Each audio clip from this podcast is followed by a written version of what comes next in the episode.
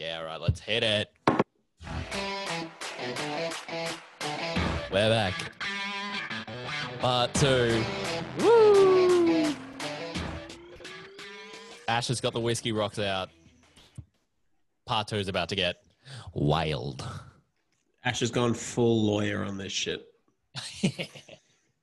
yeah, the listeners can't see anything, but he's wearing a full suit. Just a bourbon on the rocks, thanks, mate. While I adjust my cufflinks. He's he's three hundred dollar cufflinks and he's uh two thousand dollar Prada suit. So Prada, mate. I am an Armani man all the way through, and two thousand dollars is insulting. I don't pay that. I pay more than that for socks. okay, uh, here's something. Why did you laugh? Uh, what's the difference between Armani and Giorgio Armani? um, seven letters. Quick math, Mandy. Quick math. It wasn't that quick. I think if you review the tape, it was slower than it should have been. No, no, no. It's going to be really quick because when I edit this and post, I'm going to take out the Nice. like the three second gap in the middle and just be like, "Yeah, uh, what's the difference between uh, Giorgio Armani and Armani?" You'll be like seven. Seven letters. letters. and I'll be like, "Oh god damn, As long as you take this bit out as well. that'd ruin half the fun." Um, part two. All right, alrighty, hit me with some worldwide news. the loudest sneeze ever. All right. Um, the first point in worldwide news is um, we're gonna we're not gonna take a minute of silence because it's a podcast, but we're gonna say rest in peace to Diego Maradona, arguably one of the best to ever do it. Uh, passed away at the young age of sixty. As somebody whose profession dictates that I will have to become a cokehead at some stage, he is my inspiration. I think, and um, obviously it is way too soon, um, and I'm glad no one listens to this, but I think if I were to ever live a life and be incredible soccer player, one of the world's best, and then go into complete party mode for the last 20 years of my life, that's the life I want to live. That's a fucking sick. Agreed. Have you seen the news reports that have come out in the past 24 hours that his doctor is being investigated for a, uh, Michael Jackson style manslaughter? I have. And I'm like, what? I feel like that just happens after any time someone's just like, oh, he died of slightly auspicious circumstances. And they're just like, well, what did the doctor do? What was Michael Jackson's doctor name again? Conrad someone? Murray. Murray? Yeah, Conrad Murray. I, I think you're right. Um, yeah. Ow. Um, but yeah, rest in peace, Diego Maradona. Um, passed away at the age of 60. One of the best to do it. Inspired an entire generation of Argentinian attackers and no defenders because their international team is not that good.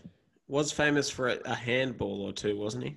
Uh, he has the hand of God, is what they call it, um, in the 1980s. So very similar to Michael Jackson. that's very, that's very true. And the Bulls were probably similar age, not too old at all. all right, I'm Yeah. done. I'm Next- done with my Michael Jackson jokes. Sorry. I'll beat it. All right. I meant to bring this up last week, but I completely fo- forgot. It has been 24 years since the Ali Dyer incident. Are you aware of a man named Ali Dyer? Uh, you're going to need to give me more. Is, is it Jack Dyer's great grandson? No, we're talking soccer again. Uh, Dyer, Uh, D-I-A. So a man named Ali Dyer called wait, DIA? like Deer, Dyer, not like um old man Jack. Yeah, yeah, yeah. Uh, he is it's, a- it's a weird way to spell Dyer, but I think it was. because I would think that would be Dia, wouldn't it? I think it's. I think he's Senegalese. Anyway, Anyway, it's not important. Tell me the story of Ali McBeard Dyer. he was not a footballer and he called the Southampton Football Club in the Premier League and told them that he was the cousin of George Weah, who is uh, a Ballon d'Or winner and a uh, one of AC Milan's uh, best players in their entire history. And Southampton, without looking up anything about this man, gave him a contract. And then he got to training, and everyone was like, this guy fucking sucks. But since they gave him the contract, the team played him anyway. He came on in the 60th minute and got substituted in the 70th minute. How much was the contract for? Oh, not long. It was like a trial. It was like a two week contract. No, but how much money was it for? I have no idea. But It's uh, it's, thought of someone calling up and being like, I'm this person's cousin, this person's cousin, therefore I'm good. And a, and a professional football team being like, hey, you know what? Sounds good to me. And doing zero research, very 80s. I mean, I'm calling the Australian cricket team tomorrow and saying I'm Steve Smith's cousin. I mean, maybe you'll get that opening batting spot. I mean, I, I should. I used to be an opening batsman for years. Uh, what was your I, I batted for a cumulative total of a th- 4,070 overs and made three. But I was the wall. You couldn't get past me. Hey, go. He'll keep you in the game. Ash will keep you in the game. We're gonna. Apart from the small stretch as a senior cricketer when I was 17, when I think I made three golden ducks in a row. yeah, but that uh, maybe maybe that's on the coach for putting you in too early. No, that wasn't three golden ducks. It was three ducks. I was in the first, I made a duck. Then the next week in the first, I made a golden duck. Then I got dropped to the seconds and I made a platinum duck. Oh, is that when you get run out without facing your ball? No, that's a diamond duck. Oh, actually, it wasn't a platinum duck. Sorry. It, um, can't remember what it's. It was a golden duck off the first ball of the innings. ah, geez, that's A, plat, a platinum duck is a diamond duck off the first ball of the innings, which I have accidentally gotten a batting partner out for. that's very impressive. Yeah, for Ballarat Grammar, one time I faced the first ball of the innings, um, hit it, said yes, then said no, and he got run out without facing a ball on the first ball innings. Platinum duck. That's almost like um, my uh, list from last week, where the dude got one turnover for playing zero minutes. That's big platinum duck. That's big. it is, isn't it? Um, all right, we're going to move on. Western United football team in Australia signed Victor Sanchez. Now, what what I like about any uh, international signing in the A League is that they always have to mention who they played with. Um, this man played with Messi, so the headline is Messi's former teammate Starlet joins Western United. This man's like fucking 35 and way past it and wasn't good enough for Barcelona. I just think it's hilarious how they're just like, this guy used to play with Messi. I'm like, who cares? Um, I would like to propose a special bonus one-off segment for next week. Yeah, go on. Let's each find our five favorite sporting clickbait headlines Yeah. of all time. Done. Done. You reckon we'll have many crossovers? I think we may. Yes. Very good. All right. Um, we're going to move on. Reigning MVP of the NFL, Lamar Jackson, contracted COVID um, and had the Steelers and Ravens game rescheduled till Wednesday, I believe. Uh, Tuesday in America, Wednesday here. But um, in a more funny stat, all four Denver Broncos quarterbacks got COVID and they had Not Peyton Manning. Oh, he oh, retired. sorry. I'm a couple of years late. and a man named Kendall Hinton started. They lost 31 to 3. Who did they play? They played the New Orleans Saints. Ah, the Saints. Drewy Brees was just throwing them through the breeze. Mate, I could have beaten this team. Just imagine playing your fifth string quarterback. Like having Josh Bootsma in the midfield. A, I'm pretty sure the fifth string quarterback for the Broncos would beat you. B, I'm pretty sure Bootsma would beat you at an AFL comp. And C, Bootsma would definitely beat you at sexting underage girls. Yeah. Well, I'd like to think so. Good. Not that you wouldn't try, but he's just better at it. Mate, I reckon Kendall Hinton could beat Josh Bootsma in an AFL game. Hey, mate, Bootsma actually had a little bit of ability. He was just a predator. Fucking Muppet. All right, we're getting on to the good stuff here. Do we want to start with the uh, main event or the undercard of the weekend? YouTube star Oh, mate. Paul knocks out ex NBA player Nate Robinson in what can only be called as a hate crime. Did you watch any of either card? I I watched um the the the last round of the undercard. I watched the second half, so the last four rounds of the main card of the the Tyson fight. Okay, I'm gonna I'm gonna start with the Jake Paul, and then we'll get into. Start with Jake Paul. Has Nate recovered yet?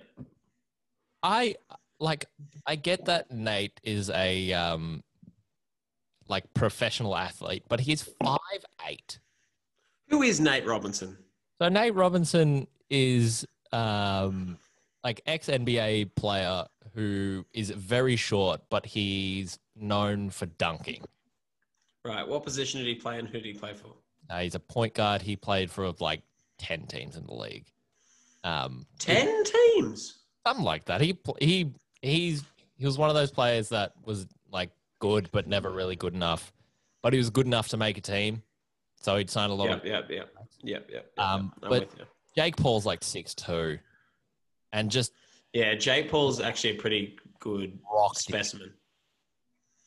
like oh watching that watching the knockout punch i was just like oh my god like i was like that set race relations back 20 years um He's the Hitler of the 21st century. um Uh, no, that's not true. Hit, that was anyway. um give us your mike tyson roy jones jr take Three points. Uh, first point Mike Tyson forgot it was an exhibition fight. he full on wanted to kill Roy Jones Jr. Second point Roy Jones Jr. forgot it was a boxing match at all.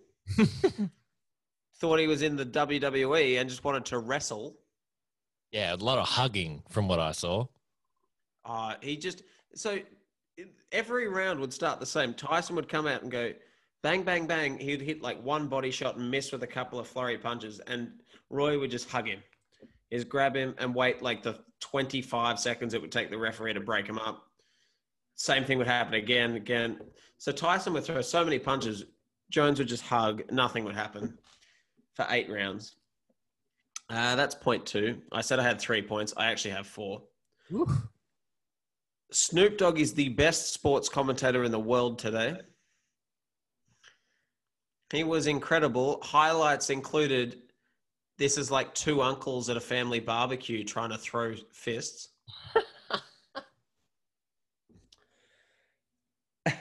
um, and point four, and who could ever have seen this coming? Because it had real EJ Whitten Legends match vibes. Tyson won that fight by so fucking far, it was not funny. And yet it was declared a draw. it's like it was an exhibition match do they score Yeah. matches unless you get knocked out No, they don't, no. So you're not allowed to knock anybody out technically.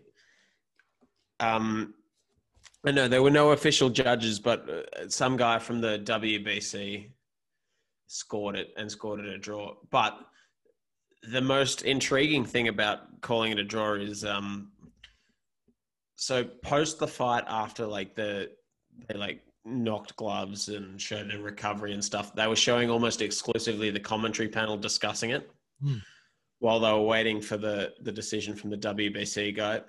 But at one stage, they cut back to Mike Tyson in the ring, and it was clearly just after he'd been told that it was a draw. And he, you can see him get very, very pissed off, and you can see him just mouth the words, because it was on mute, but you can see him mouth the words, but I won the fucking fight. and he was just genuinely pissed off. And then they cut straight back, like it was on him for like three seconds, and then cut straight back to the commentators. And then about three minutes later, he was much more accepting of the fact it was the draw. But he was really pissed off when he found it got called a draw because he won by so far it wasn't funny. Man's a competitor. Man's a And competitor. he, for a guy that's 54 and hadn't fought in 15 years, he looked really, really good. Yeah, uh, I see videos of him on Instagram training other people, and I'm like, he's still got it. It got to the point where even though I knew it was an exhibition fight and his opponent was 51, in the eighth round, I was sitting there going, fuck it, land one, knock him out, knock him out. I was just like cheering for Tyson to just land one on his jaw and just, Yeah, fucking send it. but it wasn't to be because the other guy just wanted to wrestle. But anyway, could set up a rematch in which it won't be an exhibition bout and Tyson will fucking murder him. Ruin him. I, I, I don't understand UFC fighters coming into the boxing ring. Like, I mean, I can understand uh, Conor McGregor coming into the boxing ring because he knew he wasn't going to get knocked out because Floyd Mayweather's never actually thrown a punch in his entire career. uh, he's a, he's a good runner, Floyd. He- He is a good runner. He's a very good hugger as well, and he's a very good businessman, but he's not a good puncher. Yeah, it's about the money at the end of the day. Exactly. But um, yeah, I mean, they charge sixty dollars for this fight. If they advertise the next fight as not an exhibition match, Tyson's going to try and kill him. They might be able to charge a hundred bucks, and people still buy it because Tyson will kill him. Yeah. Oh, espe- especially Roy Roy Jones. Uh, Roy Jones Jr. is what fucking fifty. Did you call him Roy Roy Jones? I think so. Fuck, I'm a listen to that on the playback. I don't mind that as a name, to be honest. Roy Roy Jones. Roy. Roy Roy. Roy. All right. Mate, What's your first name? Roy. What's your middle name? Roy. No, I said middle name. Yeah, it's Roy. So you're Roy Roy. That's not his. That's not his middle name. His f- first name is Roy Roy. All right, no middle name. All right. I got one Ah. more news point. Did you see? Uh, you probably won't know the name. Romain Grosjean and his freak F1 accident. Oh, well, you've just taken away from my last call content. But yeah, that was uh, horrifying, to be honest. That was I watched a few different angles of it. I can't believe he only got out of it with second degree burns to his hands. I can't believe he made it out alive. That that car just went shoo, just fireball. It's crazy. Unbelievable. It went up, and I was like, that. Like, it's crazy that that sport is, you know, ten seconds away, and that dude is dead. That dude is not here. Yeah. And that's an interesting thing. I think obviously it's not something we can probably discuss in depth because we haven't thought of uh, thought about it or anything. But when you're sort of thinking of most dangerous sports, I mean, you sort of forget that all these different ones have different hazards that are potentially like less common but more Yeah, dangerous. Like obviously F1 and motorsport, you can crash and go into a fireball, but doesn't happen all the time. AFL, NRL, you can get concussions, which don't kill you, but can like give you brain damage, especially if it happens over and over. Even sports that aren't like really sports, like pro wrestling, like, like pro wrestlers have died from either steroid abuse causing heart failure or because of the theatrical nature of it. Some of them have like, well, not maybe not some, but at least one very famous WWF wrestler descended from the ceiling to make a grand entrance on a zip line and it failed and he just like fell to his death live on TV. oh, God. Yeah, and it's like all these things. It's like, well, you got to weigh up the like likelihood and um, not popularity, but like commonness of the potential injury with the severity of it against like AFL, where you could get hit in the head possibly every week or a few times a game, but like it only gets severe sometimes. Yeah. And then things like cricket, where like Phil Hughes had a helmet on, but got hit just under the helmet and it killed him. Yeah. Um, it's one of those things that makes a list like most dangerous sports in the world almost impossible to write because Well, even uh, like you brought up AFL. Um, what was the dude's name? Blake Caracella, like broke his neck. like carousel. Did he? yeah, he got he got hit the neck, and it was like twenty minutes to stretch him off. Like he didn't come back for like a year and a half. Hmm. He's now Blake Caracella is now an assistant coach at Essendon. Oh, good on him.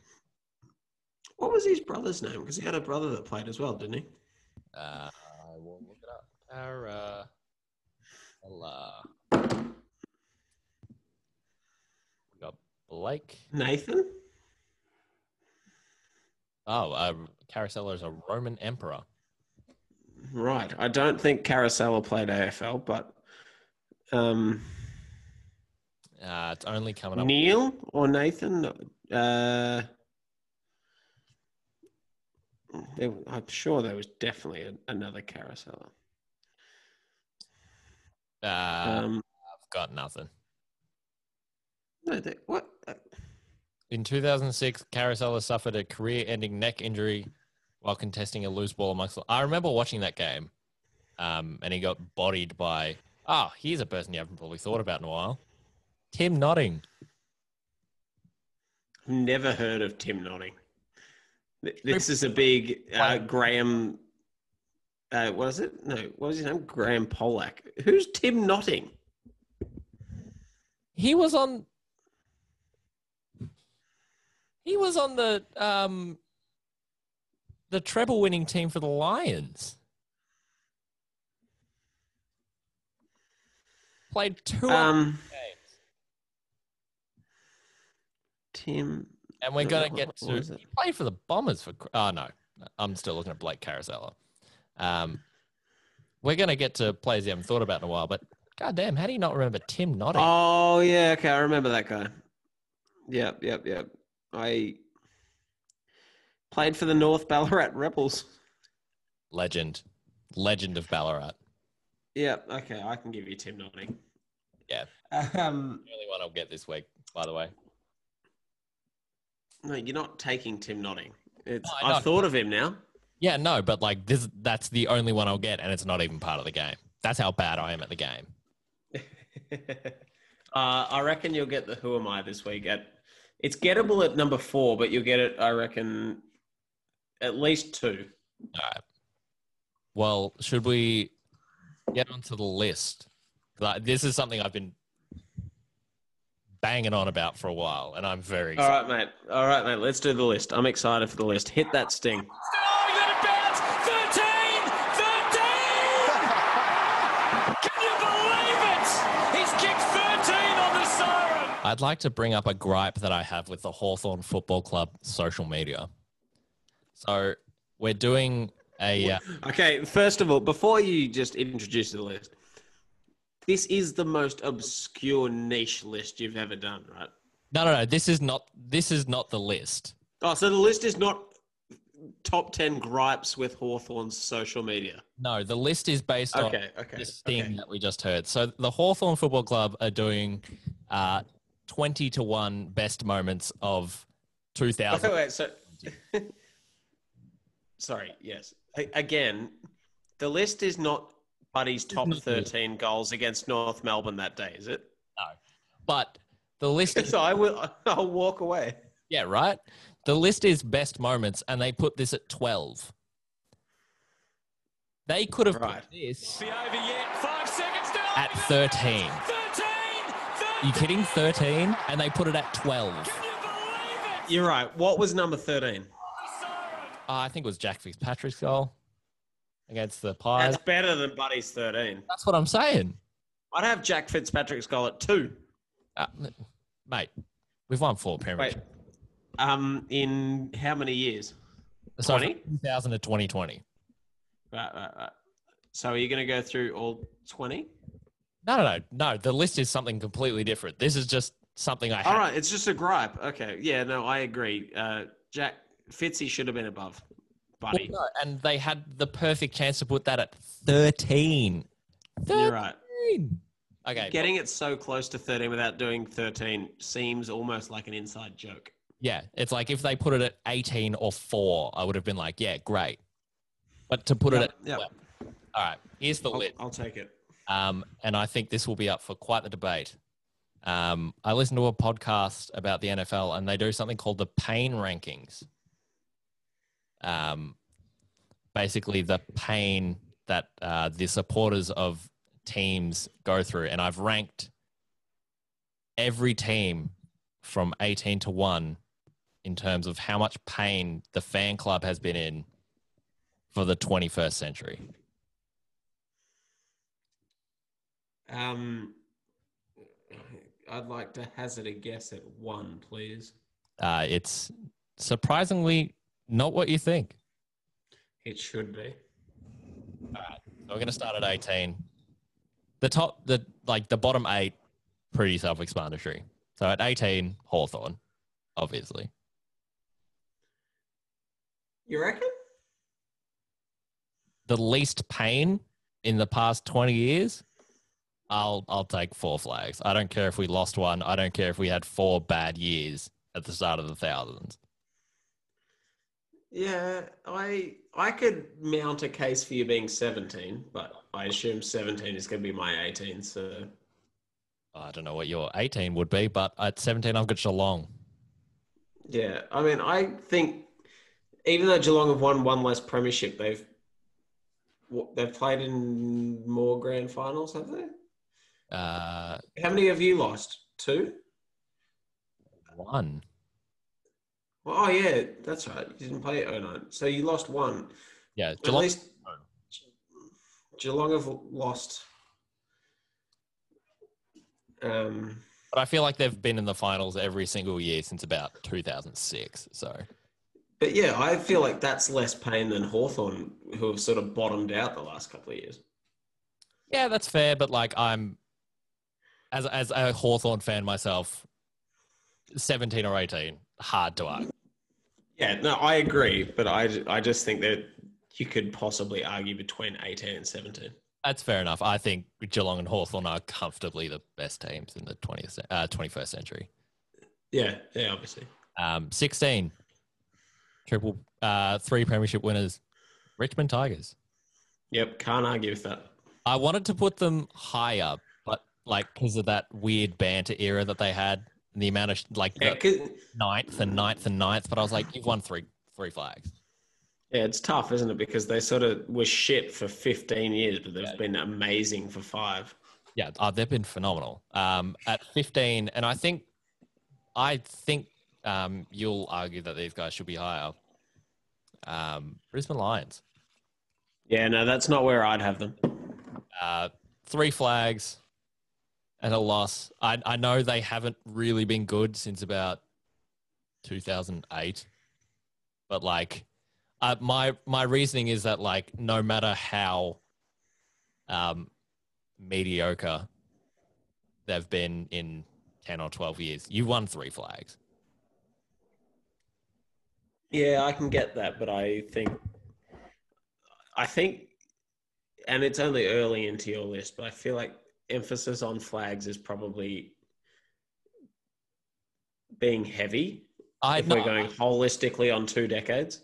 I agree. Um, but like then, um, yeah, no, for sure. But also like sometimes you're just gonna be like, well, um, my great grandmother saw the Bulldogs flag in 1954 and didn't live through another one. So I'm just like, Yeah, that's true. But I think there are two sides I'd have above Brisbane. um, and it might be number 14, which comes in at Sydney. See, yeah, I would have Sydney above Brisbane, but I'd have another side above both of them. Uh, well, I'm gonna keep going. We've got 13 for Port. Nope, still not the side I'd have above the other two. Uh, See, now you've gone not heavy enough on premierships. I feel like Port have been pretty good. Port have only won one this Yeah, double decade, haven't they? well, that's a, that's the thing. I've I've found it hard to balance flags versus like overall performance over 20 years. Yeah, but I feel like you've missed a key one that should have been at least above Port, and I would have thought above Sydney and above Brisbane, but at least above Sydney and Port. Is it, is it West Coast in? It is West Coast. Um, one, two prams. Yeah, no, that's fair actually. No, I would have had West Coast at 15 below Richmond, Geelong, Hawthorn. They won in 2016. They won in 2006. Yeah. Lost by half a kick in 2005. And pretty much have been very, very good for that 15 year period. Yeah, no, it's a fair shout. Now that I think about it, for some reason I had them down as two grand final losses. I don't know why. They've got to be at least better than Port, don't they? Port won one and lost two, and one of those losses was 120 points. What was the second Port loss? Oh no, sorry, they won 2004, didn't they? Yeah, so they won one and lost one. Yeah. Oh well, I, and that's the thing. I think Port and West Coast are like pretty. Like if they haven't been great, they've been fine. Like I know s- some people is just like, if you go, let's say six through ten on the ladder, that's not great for some clubs. But like clubs like Essendon and Carlton, like they would kill to get six through ten every single year. Yeah. That's why I think I have higher. Um, 11. And um, a caveat in this list, I found it really hard to rank the expansion teams. No idea where the fuck to put them. Um, but we'll get there. Yeah, I think they're in a almost a dichotomy between them because Gold Coast never had really much talent. Yeah. So like you can excuse them for being shit on field, but like off field, what the fuck are you doing? GWS almost almost the inverse. Off field, I think they recruited really well. They got really good people, and then have completely underwhelmed on field. Yeah. No, they, they've had the talent that they, they should be. GWS should have won a flag. Yeah. But at the same time, they cannot keep players. And I don't know whether it's because of where they are, who they are, or who is there. Yeah. I've been a very strong advocate on this podcast, I think, for getting rid of Leon Cameron. Bring it back to the Hawks. Um, But anyway, keep going. number 11, uh, Western Bulldogs. Story Really? just just this century. Um, like I think they're I think they're a couple places higher, but go on. No, I think that's fair, and I think I could switch them out with eight easily. Um, but the fact that they won a flag, and the next two are the expansion teams. I've got Gold Coast at ten because they're just eh, and GWS at nine because I, I took into account that you've got to think about the fans and like who the fuck cares about Gold Coast and GWS from a fan perspective. I mean, I I think those are two egregious picks at not what is it, ten and nine or nine and eight? I think You have them higher. there's definitely there's definitely one club that should have come before, and I would have thought two clubs that should come before. as in like should be low. Should be it caused less pain than, especially GWS. Gold Coast fans never expect anything. GWS fans, I would have thought, have expected more than they've got comfortably. not fair. Um, eight. I've got Fremantle. Um. Okay, so at this stage, I need to discuss your criteria. Sure. If a side makes a grand final, so like is in the best two sides of the year, Yep. and loses, is that painful or non-painful? I see. I try to take into account the actual fan base as well. Like, and this is why I've got Collingwood a lot higher because their fan base is rabid. It is, but like, they've made a lot, lot of grand finals and won a premiership. And you think it's more painful to be a Collingwood supporter in the past 20 years than a Fremantle or a Giants supporter? Well, Giant supporter, you've got what? Seven, 10 years. eight years. Um, but you would have preferred to by this logic of the list, you'd have preferred to have been a Fremantle supporter in the past 20 years who have played in one grand final and lost, and it was awful, than a Collingwood supporter who have played in. Five. Is it five? Five. Yeah. Really? Abs- I, 100%. And I will always say this. Um, and this is why I probably like if Geelong, if Hawthorn made five grand finals this, uh, Did. and they did, if they won one of them and lost four of them, I would hate myself. I like just the thought of being the bridesmaid every single time we got there. I think that's more painful than being incredibly mediocre. I can deal with being mediocre. I follow the Atlanta Falcons. I would prefer to be a Collingwood supporter for the past, well, for my lifetime than an Essendon supporter. Oh yeah, yeah. No, God, yeah. Essendon are way up on this list. No, but I mean, Essendon's just as mediocre as Freo. Uh, better. We've won a premiership this 20 years. Yeah, Well, do you count 2000 as this 20 years? Because not technically, is it? I did, I did. But like, but that's the thing. But Like, like, twenty actual twenty years ago. so yeah, obviously, Freo and Essendon are incomparable. But Essendon and Collingwood are very comparable as like powerhouse sides. Yeah. Um, and if we forget about the 2000 premiership, because I can't remember it, Sure. I would have preferred to have played in five grand finals and won one than to have done what we've done. Yeah, and that's why Essendon are higher on the list than Collingwood. Yeah, yeah, okay, okay. I, I, I get what you mean. Like, they're obviously comparable teams like your Carltons, Essendon, and Collingwood, where the fan base is just huge. But like Collingwood Freo comparison, I would prefer to be a Collingwood supporter than a Freo com- supporter this past 20 years. Yeah, uh, I, I get what you're saying, but also like I, um, like I just hate the thought of losing four grand finals. Yeah, so do I. Oh, well, I mean, I love the thought of Collingwood losing four grand finals. Oh, it makes my year.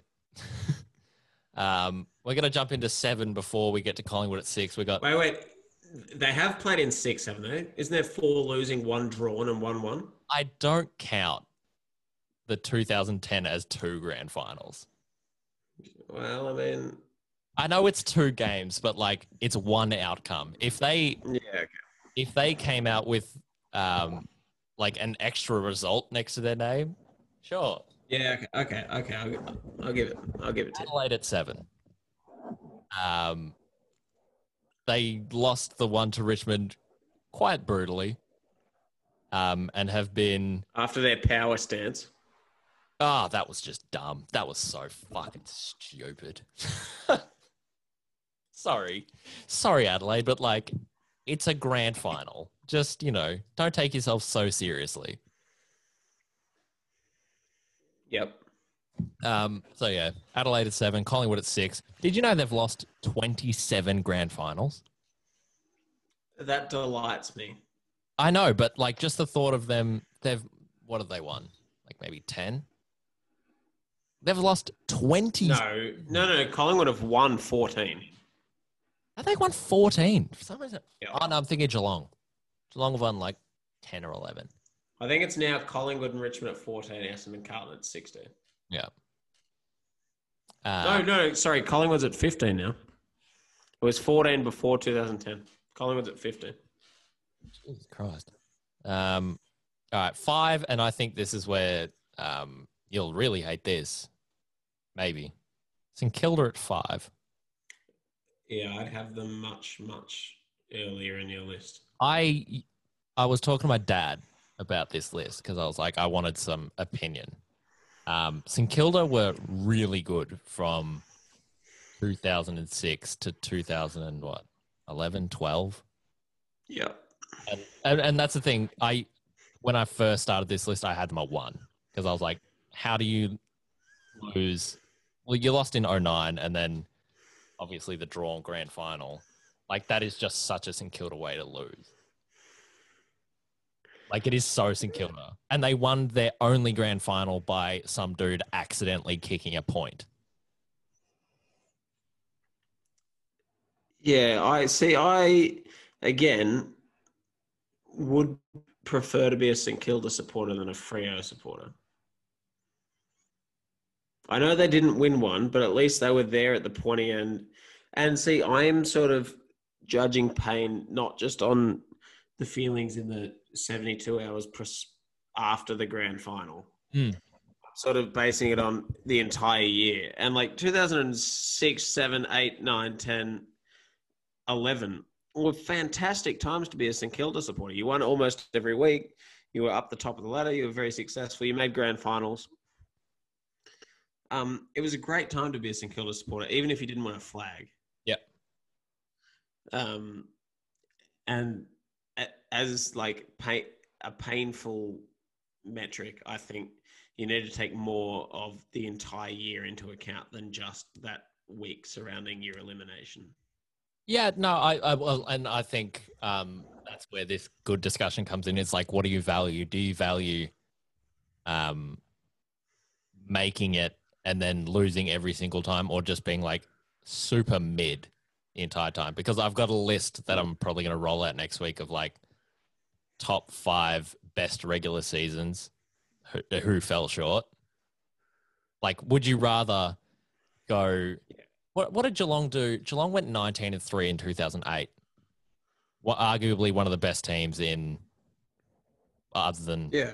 Essendon go And I, 21 and 1. And I think that's one of the best features of a system like ours as opposed to the EPL, where you can um, just bank a stack of wins early and then like just be good or like above average and still win it. Whereas in the in the AFL, obviously you have to be good all year to be able to get to qualify at a stage where hopefully you get a double chance or you're like high enough to give yourself a good chance in finals. But then you also have to perform for those four, three or four weeks in a row, in a row. Well, that's why I um, like um, playoff football better. Like NFL, basketball, even the Champions League in soccer, like they do playoffs. And I'm like, sick. It's like it's like, given but game. that's sort of that's almost my problem with uh, not so much the NFL, but like the basketball and the baseball is like because they because each like qualifying round is best of five or best of three or best of seven.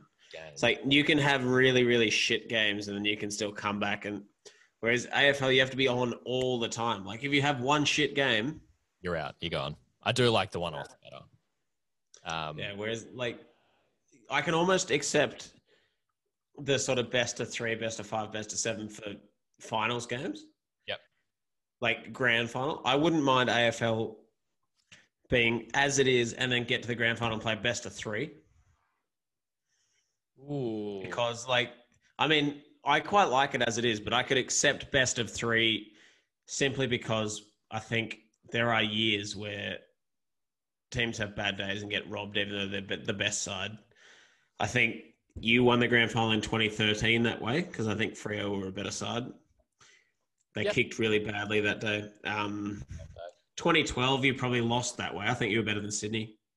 Oh, I was so salty about that. Um, I we were. 2016, Sydney were clearly better than the Bulldogs. But it, well, and that's that's an argument. Do you think um, getting rid of the uh, like the one-off days gets rid of the kind of fairy tale? Well, they turned up on the day, so like they win the final. Like the Bulldogs. I think it get yeah, it gets rid of that fairy tale, but it increases the fairy tale for oh, one side's won by ten goals in the first game. Can the other side come back and they win the second game by a point? Then they win the third game by a point, and it's like okay, yeah. yeah, that's true. But like, I think if Sydney, if I don't think it gets rid of the fairy tale; it changes the fairy tale. yeah, no, I agree. But also, like Sydney Bulldogs, best of three, Sydney win two one after that first game. Buddy wins his flag. Yeah, but I, I mean, as much as much as the fairy tale is nice in AFL, surely you want the the best side to win, don't you? It depends. Well, that's the thing. Like, it will if people turn up to like Hawthorn in the early 2010s and it's a game of three, like we probably win. But like on the one off, everyone loves to see Hawthorn beaten, kind of thing. Like everyone wants.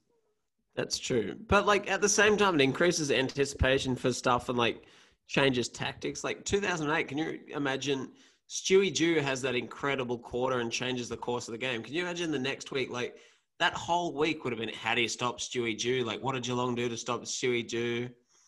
Like the tactics change. You know, like what what did Geelong do? And then if they win, then the next one's like how do Hawthorn keep their like attacking strengths with Dew and Buddy and stuff, but Not combat the Ablett and the, like I don't know. I think it just adds a lot more theatre and sort of I think it's an interesting discussion. I think you lose a lot of the, yeah, the like romanticism of like you don't get a Stewie Dew or a Tom Boyd in a three game series.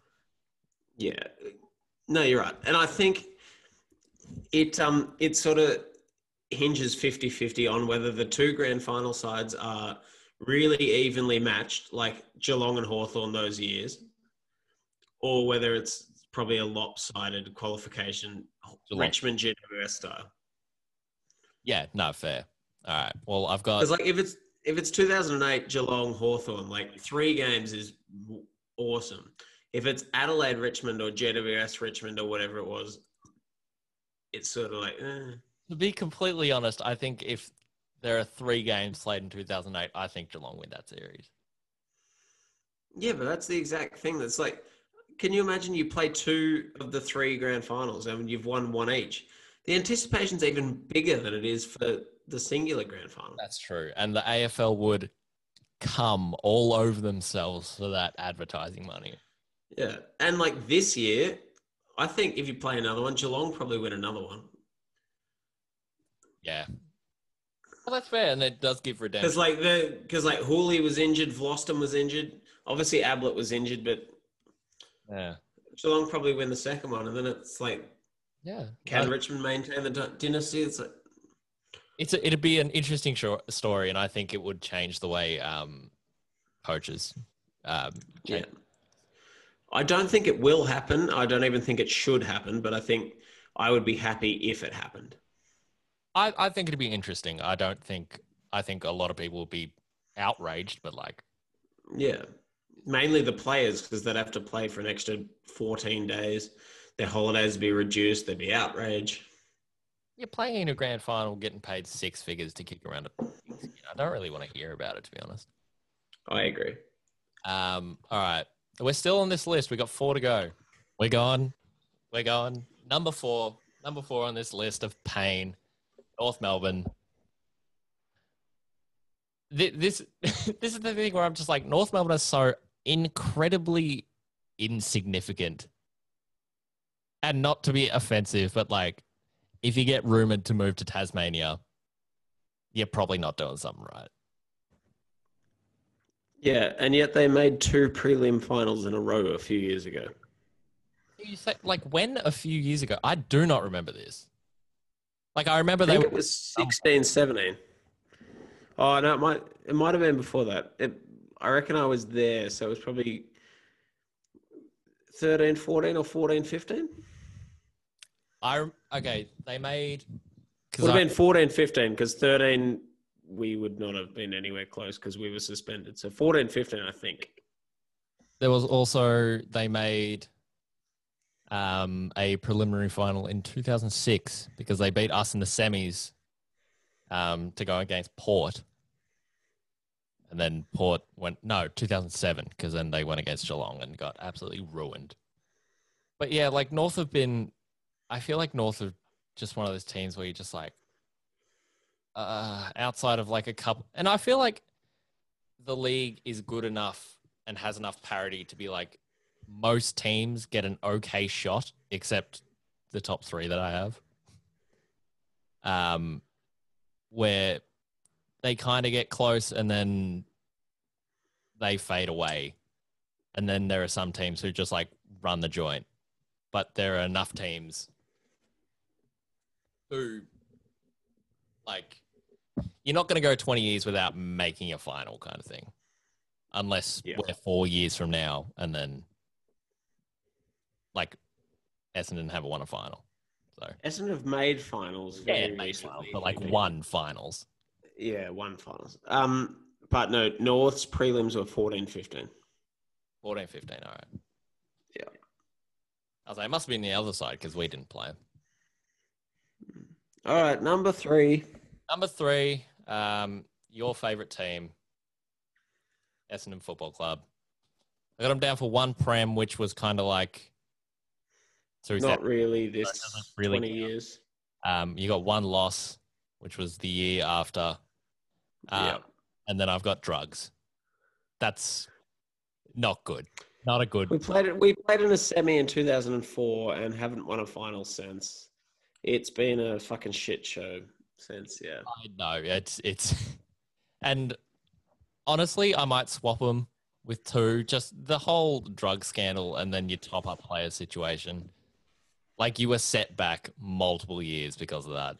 Um, Well, I think we're comfortably one. comfortably. Com- like, even with no final success, being an Essendon supporter, getting mocked and just being copping all the ridicule of the press through everything, and then having the indignity of being found not guilty, Mm. and then getting it appealed to WADA, who said, well, there's no evidence to prove they're guilty, but they're probably guilty, so we'll just find them guilty. So I don't know. I don't know if it's the legal part of my brain or just common sense proving like you shouldn't even be able to get found guilty on a probably at the first instance. But on appeal, you shouldn't be able to uh, overturn a not guilty to a guilty on probably. Yeah, I feel like, and this is just the legal system in general. Is it not just innocent until proven guilty? Isn't it the whole thing? Yes, it is. But at the same time, unless it's criminal, it is the balance of probabilities. So, like, if it's a civil trial, it is what probably happened. But on appeal, the whole basis of the appeal is you have to prove that the initial decision was wrong. Right. And you should not be able to appeal an initial decision to the world court and then find well i know you got found not guilty but you may be you, you're probably guilty so guilty like at least on appeal they should have to find that they were conclusively wrong No, I I agree. And the reason why because because uh, if the standard of proof is the same Yeah. what's the point of going to the first court well, if the standard of proof is the same, like what's the point of going? it's just literally a different opinion they the first court's just like, okay, here's my ruling, and then they go to the second court and they're like, well, nothing's changed. It's exactly the same. They're like, well, we'll rule it different. It's like, well, that just seems Yeah. a from a legal perspective, to be able to appeal to a higher court, which plenty of people do appeal, Hmm. you have to satisfy the judge that there may be reasonable grounds for either there have been an error of law or an unjust verdict or anything, or like, and obviously there was no error in the application, so their their application sort of hinged on it being unjust. And I would have thought to prove something was unjust or abhorrently wrong, you would need proof in the maximum, not in the probably. No, well, you're you're the lawman here, so Yeah, and that's why I found it such a travesty of du- justice, and why so many people found it a travesty of justice because it's just um, once it got to the wider stage, you had the head of Asada just basically going, "I absolutely hate this club. I hate everything they've done. We have to convict them," and it, it was just such a witch hunt.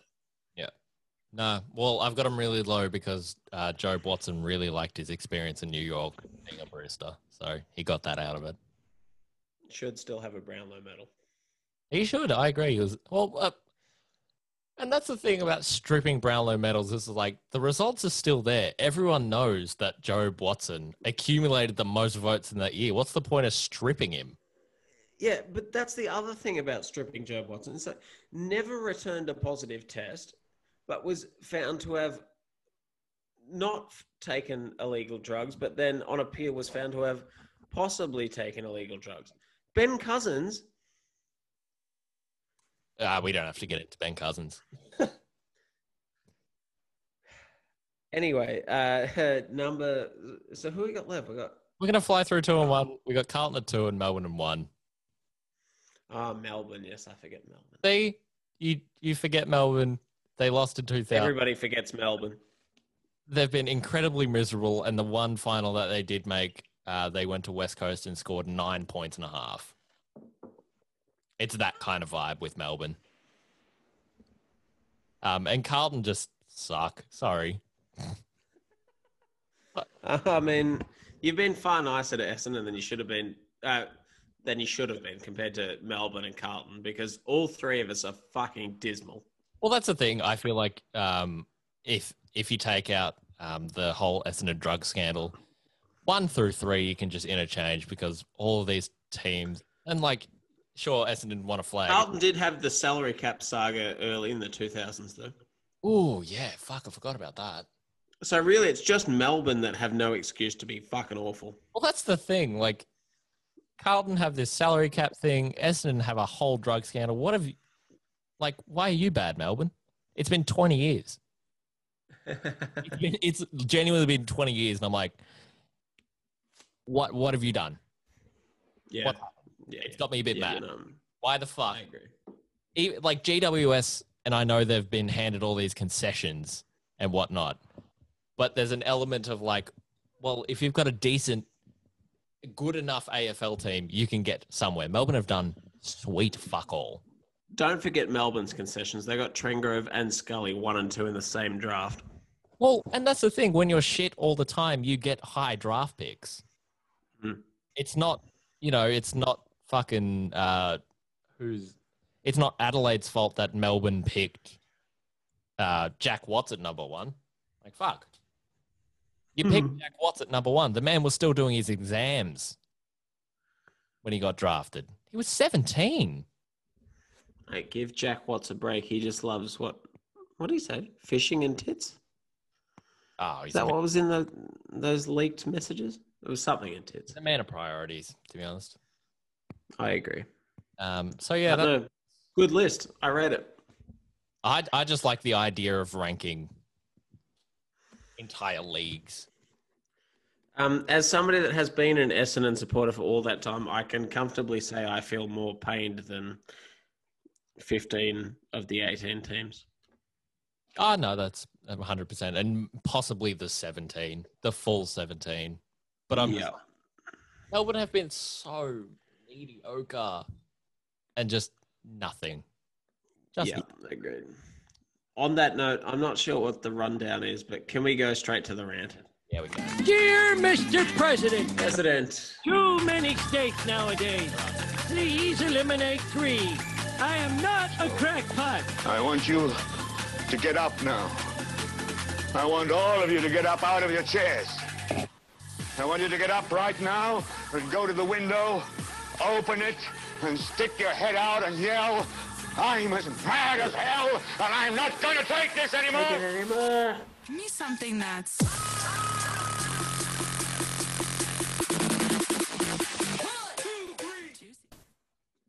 Ashes it saddens me to go back to this well, Jim, but when a house is on fire, sometimes you've just got to keep directing the water hose towards it.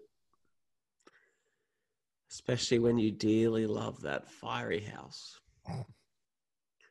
Essendon, Jim. Oh no, The Not- gift that keeps on giving. not again.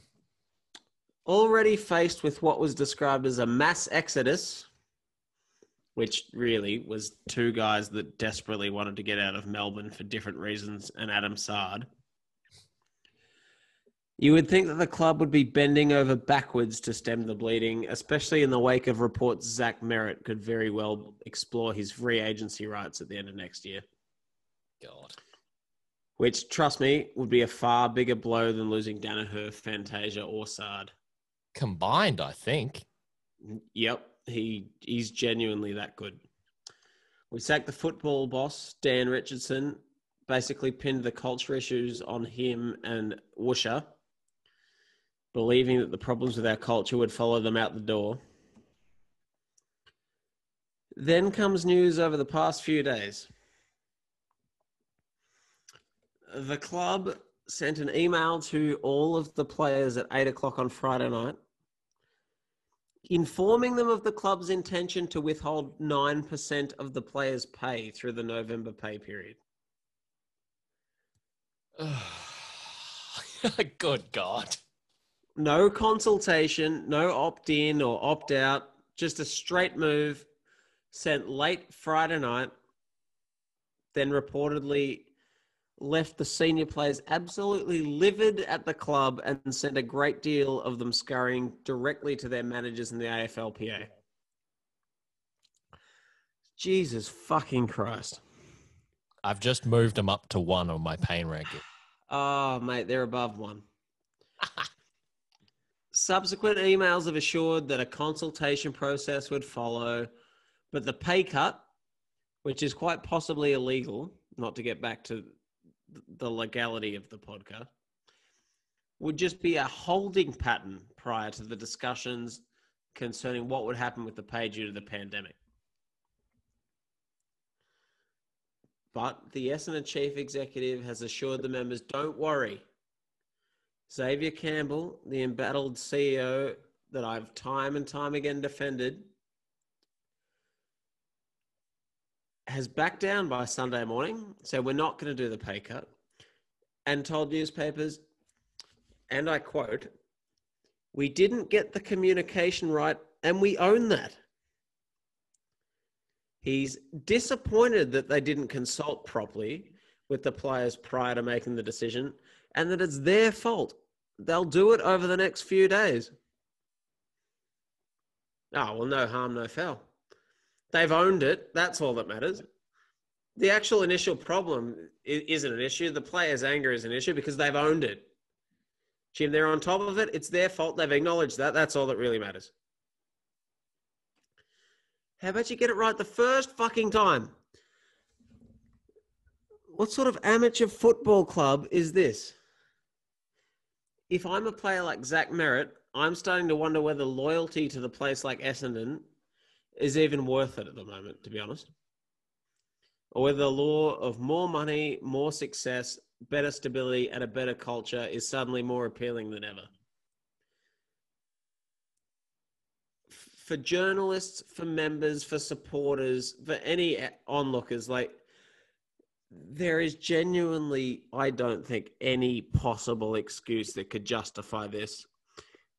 I've been on Xavier Campbell's side for years and years, but this is genuine. This is maddening, truly maddening, and I really.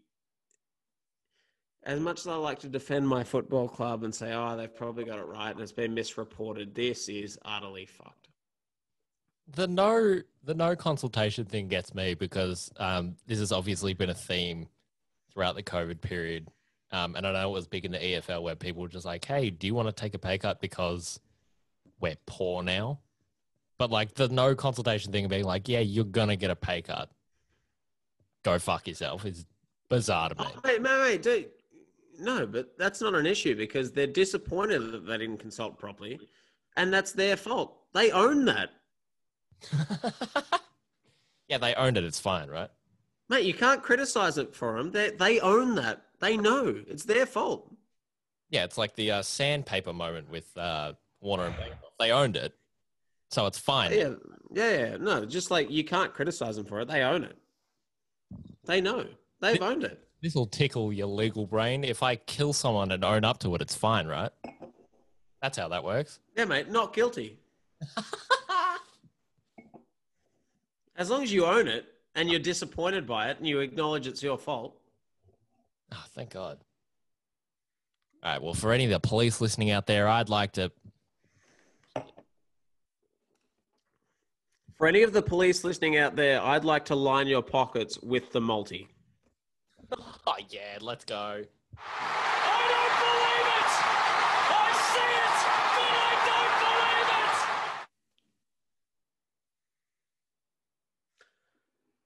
it! I've got bad news about the multi this week. Firstly, I've got bad news about last week's multi.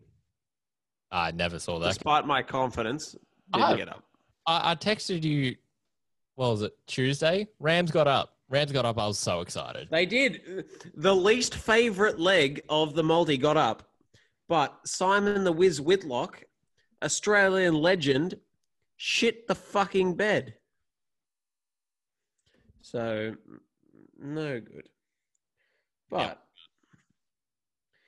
And I'm just trying to make sure that these odds are correct because they seem high. No, they're correct. Um, the bad news for this week's multi is I don't think it will get up. Which It makes very, very, right. very, very long odds. It's highly unlikely. And if anybody out here is listening and considering putting money on the multi, don't. Save your money and put your $5 towards your next coffee. It is such long odds that I'm considering not even reading it out, but contractually, apparently, I have to. Jamaal has a gun centered towards his webcam, forcing me to read the multi out. So we'll do it. That's exactly how video technology works. Mate, the smellophone exists. The uh, the Zoom pistol could exist. I really don't know, and I'm not willing to take that chance. Good call. Give us your multi. Leg leg number one of the multi is India to win the 13th ODI Wednesday. Warner's out, Cummins is out, King Kohli is in form and looking to exact a little bit of revenge. So we're going for India to not level the series, but to make it a respectable 2 1. And that's paying $2.45. Fair shout. At leg number two, we're going to my expert field, the Premier League. We're going for West Ham and Aston Villa to have a draw, and that's paying three dollars fifty.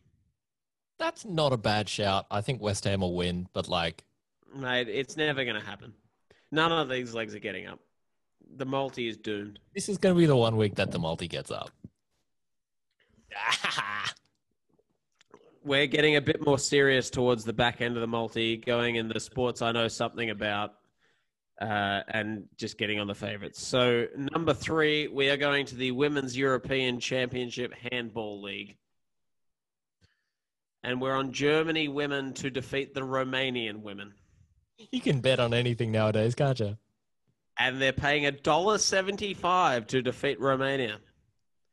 I would I would take any money for any German team to beat any Romanian team in any single sport. It's funny you say that, Jim. I'm not advocating getting on the multi. In fact, stay far away from the multi. But if anyone is listening this deep into the multi, take three mortgages on your house and get on Germany to defeat Romania in the Women's European Handball Championship. They are the most guaranteed thing since uh, Geelong to beat Port Adelaide in the 2007 AFL Grand Final. They will win 25 0. It will be a shellacking. I've got a better comp for you. You remember when uh, Australia played American Samoa in the soccer and we won 31 0? That's how I feel about it. It's not as big a margin as Geelong Port Adelaide, though, is it, Jim? Fair shout. Uh, leg number four, though, will be the one closest to your heart. Closest to my heart, actually, closest to all Australian hearts. I'd ask everybody to charge a drink and get ready to toast to leg four.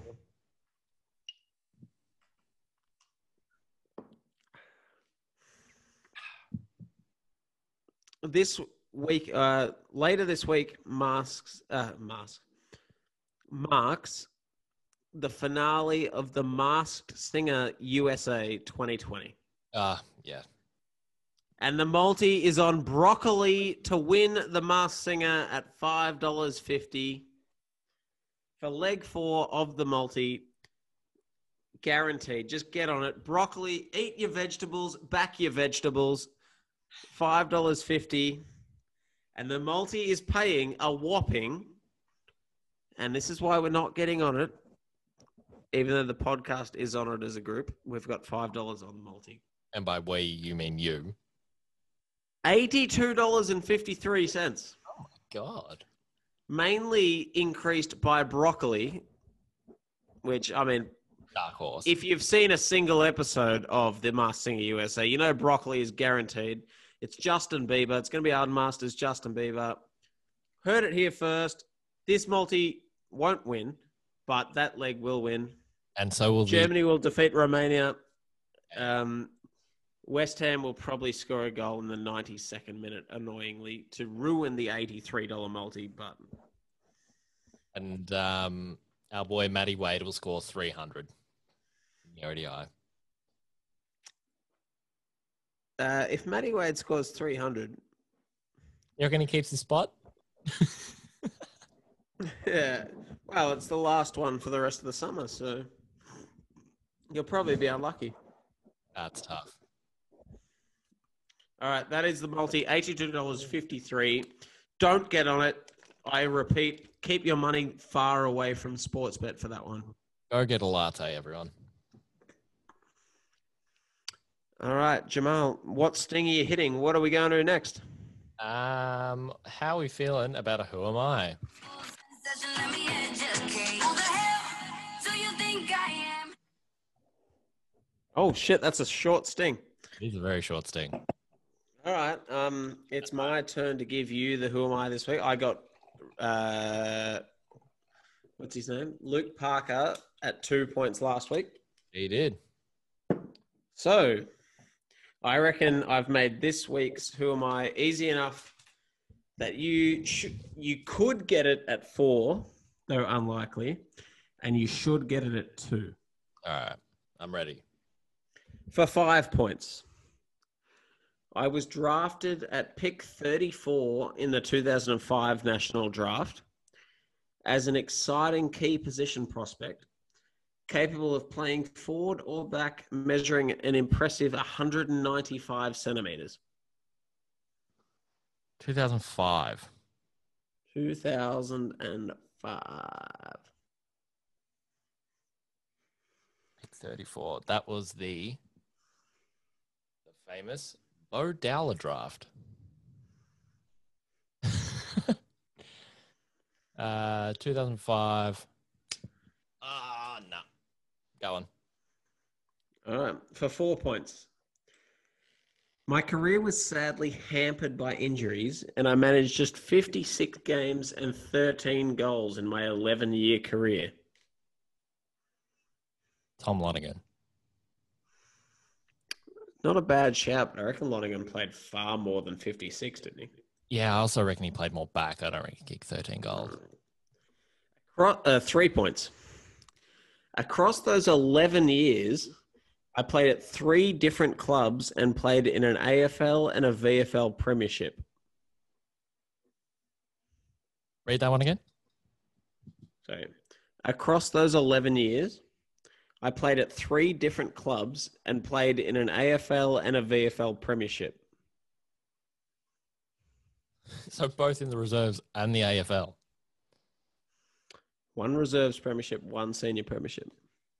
Three clubs. 2005. What did you say? 11 years, which means they retired in 2016. Ah, Matty Egan didn't play forward. Why am I thinking Geelong Key for uh, Keys? Um, no, next one. Before playing in my solitary AFL premiership, I had previously been on three different AFL premiership winning lists without managing to be selected for the big dance. See, this is something I should know. This is um I was like, it's not Tom Murphy. Tom Murphy played for two clubs. He was drafted to Tom you know Tom Murphy was drafted in two thousand four? In that two thousand four draft for Hawthorn? Probably the best one in that draft. I'd, I'd, I'd, arguably. Um, 2005 played for. Th- wait, so th- say that again. Three different teams. Before playing in my solitary AFL Premiership, Mhm. I had previously been on three different AFL Premiership winning lists without managing to be selected. Right. So he played. Ah, Cameron Wood. It's a good shout, but no. That is such a that.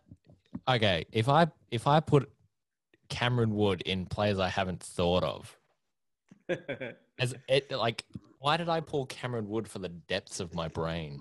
Cameron Wood is surely not a Premiership player. Collingwood, I think. He didn't play in that Premiership, did he? I reckon he was close. I'm gonna look it up while you read one. My three clubs were West Coast, Sydney, and Hawthorn, where I obtained cult hero status. Ah, Spang, Answer. Matt Spangher, That is correct. drafted in 2005. Jamaal's got it at uh, one point. Yep. 2005 in the 34 draft for West Coast. Played 6 through 10 at West Coast, played 11 through 12 at Sydney, and then 13 through 16 at Hawthorn. Yeah, I think he played the Was on the list for the 26, uh, 2006 Premiership, 2012 Premiership, 2013 Premiership, then played in the 2014 one. Yeah, he did too. Um, Cameron Wood, Cameron Wood played for Brisbane, Collingwood, and Carlton, and was uh, no kept out of the side for. Not a premiership player, I thought so. But yeah, that's uh, That was a that good, was a reasonable.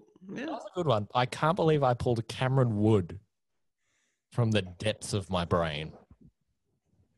I uh, I can't believe he was on three premiership lists at three different clubs before being selected to play in a premiership. Yeah, no, I That's incredible. completely forgot he played for Sydney just quietly. So did I. Like that's oh, that's another list I have, um, which I'll roll out in the next couple of weeks. Uh, top five players on teams you've completely forgot about. Yeah, I was gonna go Shaun McKernan, but then I was like, well, who else has played for a couple of clubs? And I was like, Spangher, and then I found out he played for Sydney. I was like, yeah, definitely Spangher. Ah, completely forgot he played for Sydney. Um, what are we up to? Players I haven't thought about. Haven't thought of. Should I go first? You want to go first? How many you got? I've got three. I've, I'll, I'll bring three every week, and you can bring as many as you'd like. All right, I got four, so I'll start. Nathan Bock,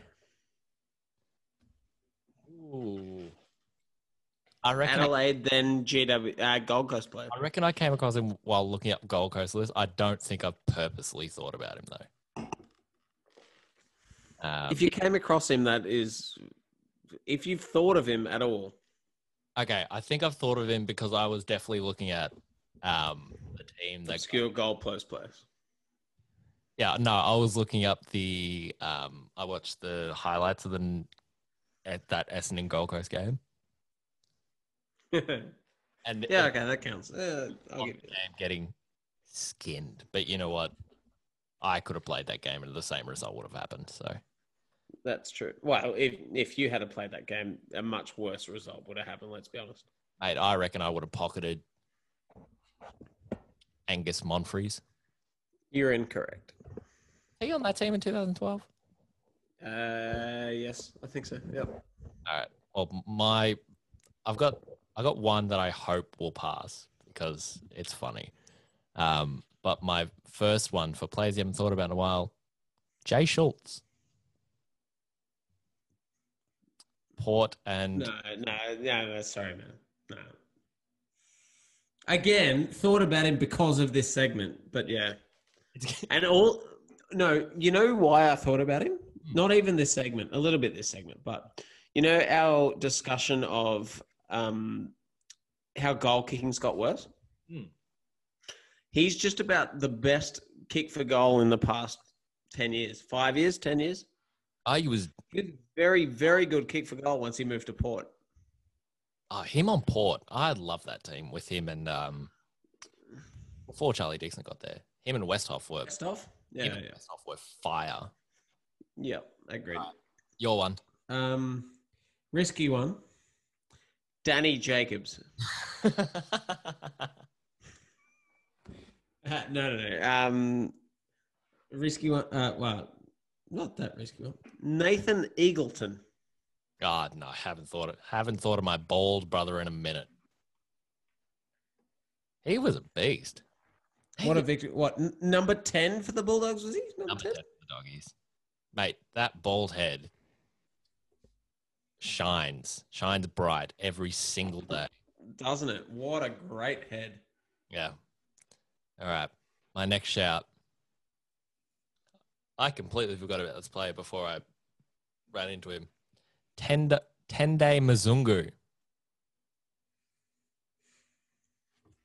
Freo and GWS. Yeah, yeah. No, I um, I have thought of it. Is it this year? The criteria. This year, yeah. Yeah, I've definitely thought about him this year. I'm sorry. That's fair. It was re- Just uh, because like he played for GWS, I've thought of most GWS players because they play some games in Canberra. Yeah, and it's also not too long ago. Yeah, Mzungu is like the sort of obscure player that in five years no one will have thought of, but currently, yeah. Not fair shout. All right. Um, last one, North Melbourne centre half forward number twenty-one, Corey Jones. Oh, mate, if Corey Jones suddenly popped out of my cereal in the morning and introduced himself to me, I had no idea who he is. I'd just like to point out I am so much better at this game than you are. Oh, I don't know whether it's because I think of more obscure people or more likely I think of more AFL players than you do. So I've thought of more I think you're excluding. both. Because, like, how Uh, far can we go back? How far Yeah, back? I mean, at a certain point, we're going to have to expand the criteria. Yeah, well, that's the thing. I feel like um, at some point we might have to. Which will just mean that we're going to have to introduce that rule that if you've never heard of them, it's not a win. Yeah, no, that's fair. Can't believe I haven't heard of Graeme Polak though. I st- still don't know who Graeme Polak is. He was a full back for Richmond, and you know, played with Joel Bowden.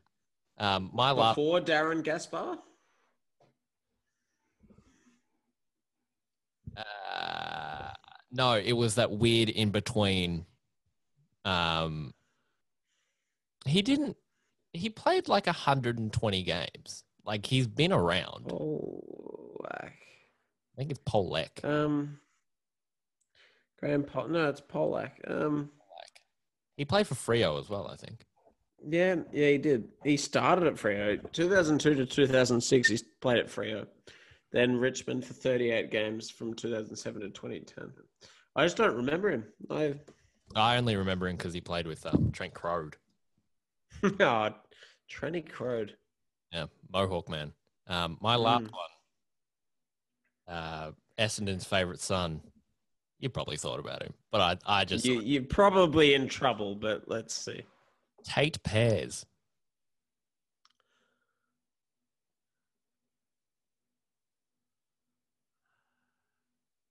Um,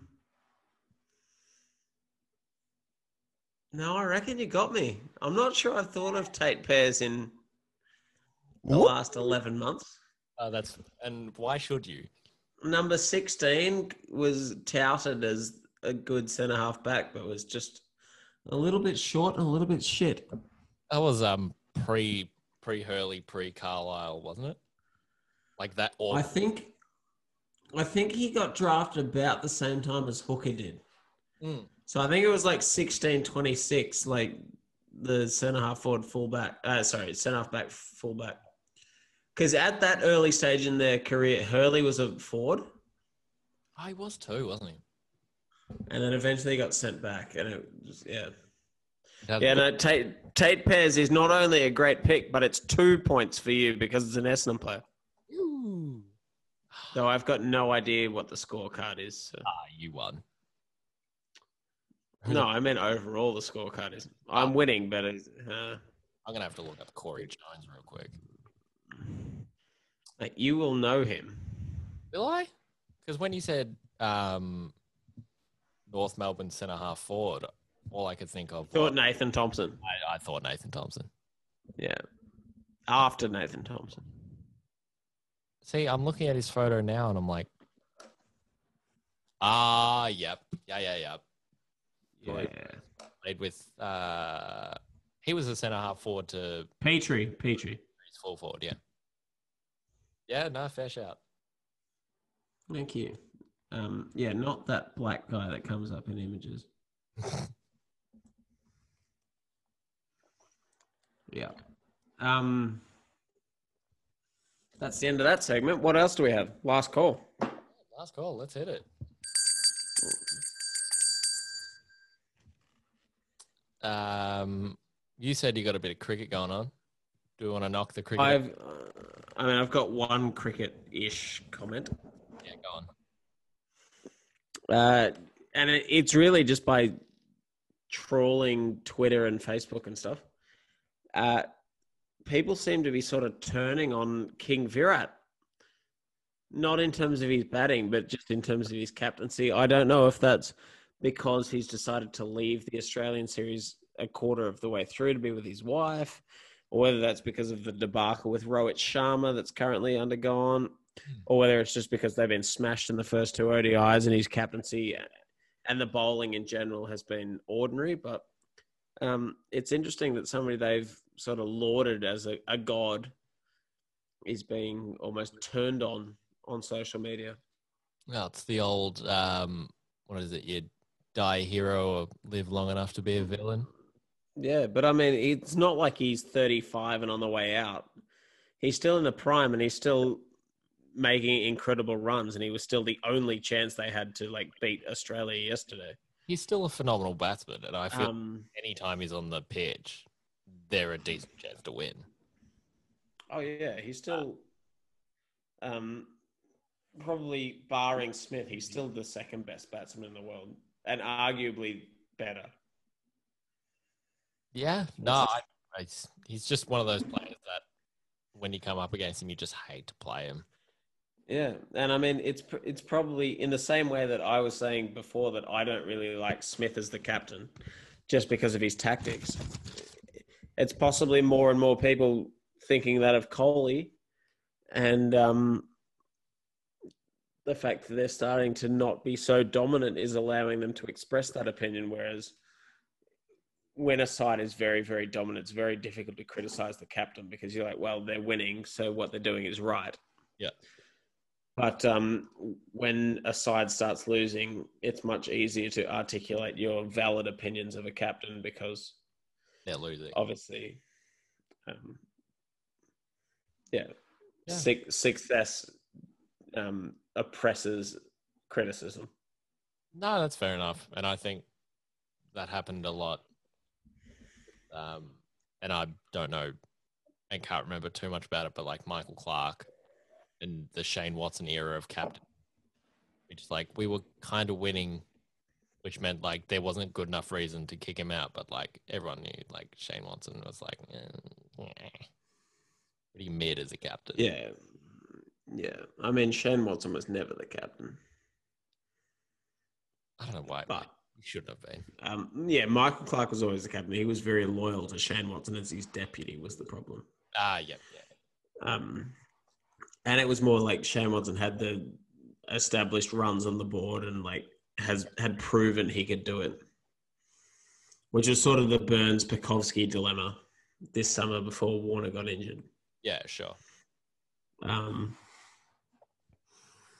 but no, that's um, it's interesting. Obviously, Kohli's never going to get dropped, but there there is does seem to be a growing discord of angry Indian fans that want him replaced as captain, especially if he's not going to be there for a while.